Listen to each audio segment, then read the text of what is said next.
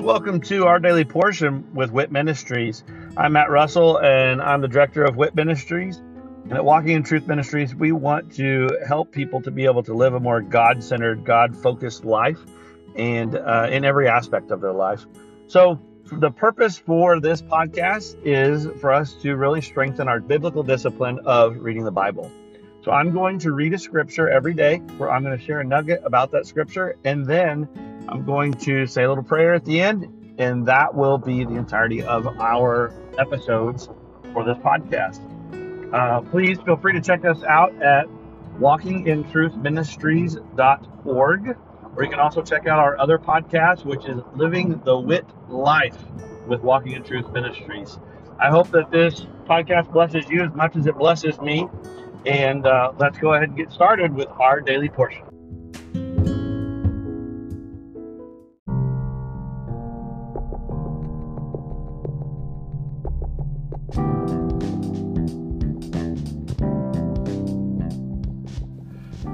Are you concerned about what the future holds? Are you confident that the retirement plans that you have today will still be secure tomorrow? Let us help you by clearing up the uncertainty. This is Matt Russell, the director of WIT Ministries. Many of us at Walking in Truth Ministries are bivocational, working in our ministry as well as in the financial services industry at Win Big Financial Group. We help people to build a tax free and risk free retirement. Give me a call at 817 903 2575 to support our ministry and to secure your family's financial future. Again, call today at 817 903 2575. Thank you and God bless.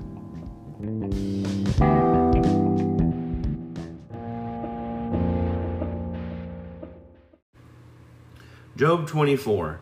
Job says God seems to ignore wrongs. Why are times not stored up by the Almighty, and why do those who know Him not see His days? Some remove the landmarks, they seize and devour flocks. They drive away the donkeys of the orphans and take the widow's ox for a pledge. They push the needy aside from the road. The poor of the land are made to hide themselves altogether. Behold, as wild donkeys in the wilderness, they go forth seeking food in their activity, as bread for their children in the desert. They harvest their fodder in the field and glean the vineyard of the wicked. They spend the night naked without clothing and have no covering against the cold. They are wet with the mountain rains and hug the rock for want of a shelter. Others snatch the orphan from the breast, and against the poor they take a pledge. They cause the poor to go about naked without clothing, and they take away the sheaves from the hungry. Within the walls they produce oil. They tread wine presses but thirst. From the city, men groan, and the souls of the wounded cry out. Yet God does not pay attention to the folly. Others have been with those who rebel against the light. They do not want to know its ways, nor abide in its paths. The murderer arises at dawn. He kills the poor and the needy, and at night he is as a thief. The eye of the adulterer waits for the twilight, saying, No eye will see me. And he disguises his face. In the dark, they dig into houses. They shut themselves up by day. They do not know the light, for the morning is the same to him as thick darkness. For he is familiar with the terrors of thick darkness. They are insignificant on the surface of the water. Their portion is cursed on the earth. They do not turn toward the vineyards. Drought and heat consume the snow waters. So does Sheol those who have sinned. A mother will forget him. The worm feeds sweetly till he is no longer remembered, and wickedness will be broken like a tree. He wrongs the barren woman and does not does no good for the widow, but he drags off the valiant by his power. He rises, but no one has assurance of life. He provides them with security, and they are supported, and his eyes are on their ways. They are exalted a little while, then they are gone. Moreover, they are brought low, and like everything, gathered up.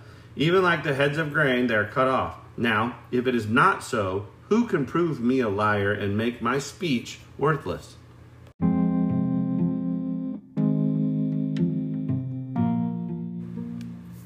I don't believe that I'm going to actually um, call Job a liar and make his speech worthless, but I am going to kind of uh, bring a little bit of a uh, change, a, a, a little bit of insight to what he's saying here.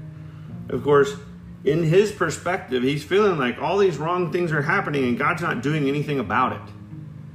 but his the way that he's expressing it in this scripture, he's saying that God doesn't even look that direction. He doesn't pay attention. He doesn't see it. And I would say that there is some truth, and God does not look at the actions of the enemy. When people are going and doing things intentionally and out of wickedness, they know what they're doing is wrong, and they know that they are um, causing problems, then God doesn't ignore it, but he sits and he watches and he's he's overseeing everything that's going on. I mean, there's times in my life that I I personally know that I was doing things that I knew was wrong. But the difference was I had not committed my life. I had not made a covenant with Jesus and saying, I'm going to follow you. I'm going to um, devote my life to living as you lived, to saying what you said, doing what you did. I'm going to follow in your footsteps, and I'm going to, be, because of your words, I'm going to boldly approach the throne. And I'm going to go straight to the Father. And I'm going to have conversations with Him. So when I make when I made that covenant, I said, I'm going to take the Word of God, I'm going to take Scripture, and I'm committing my life to following that Scripture and obeying God's Word.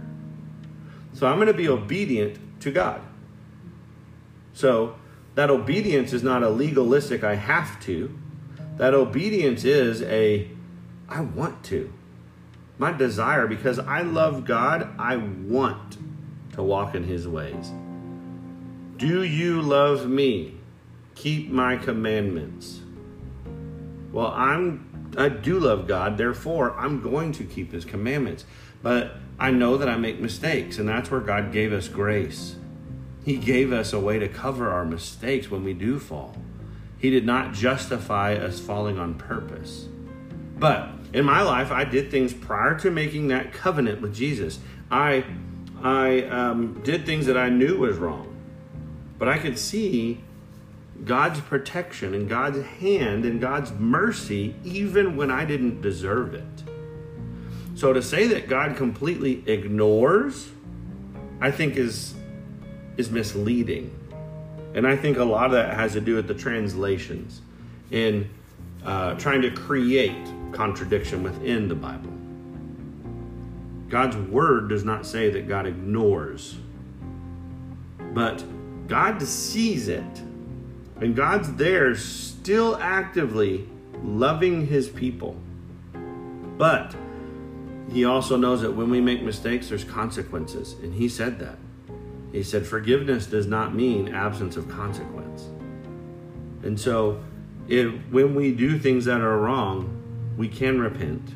We can return to him. We can ask for forgiveness. And he promises that he'll accept all of that.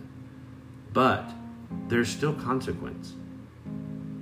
So the people who are doing all of the, those things that are wrong, God sees the victims.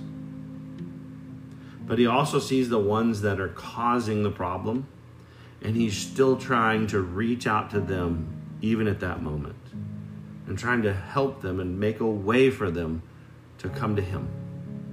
So Father, thank you that even in my darkest, even in my the, the most wicked things that I've done, you were there and you saw and you still protected and you still had your hand extended out to me even though my back was turned to you. Thank you that you loved me even when I was doing things unloving to you and your people. And Father, thank you for forgiveness. That when I do make mistakes, I know that I can come to you because of what Jesus did. I can boldly approach the throne come straight to you. I can confess to you. I can repent to you, and you're faithful to forgive. I just pray that I could live a life diligent, diligently pursuing perfection, diligently pursuing obedience that I don't have a need to come and ask for forgiveness, but I'm I'm thankful that you are faithful in giving it when I do need it. Thank you for grace. We love you. In Jesus' name, amen.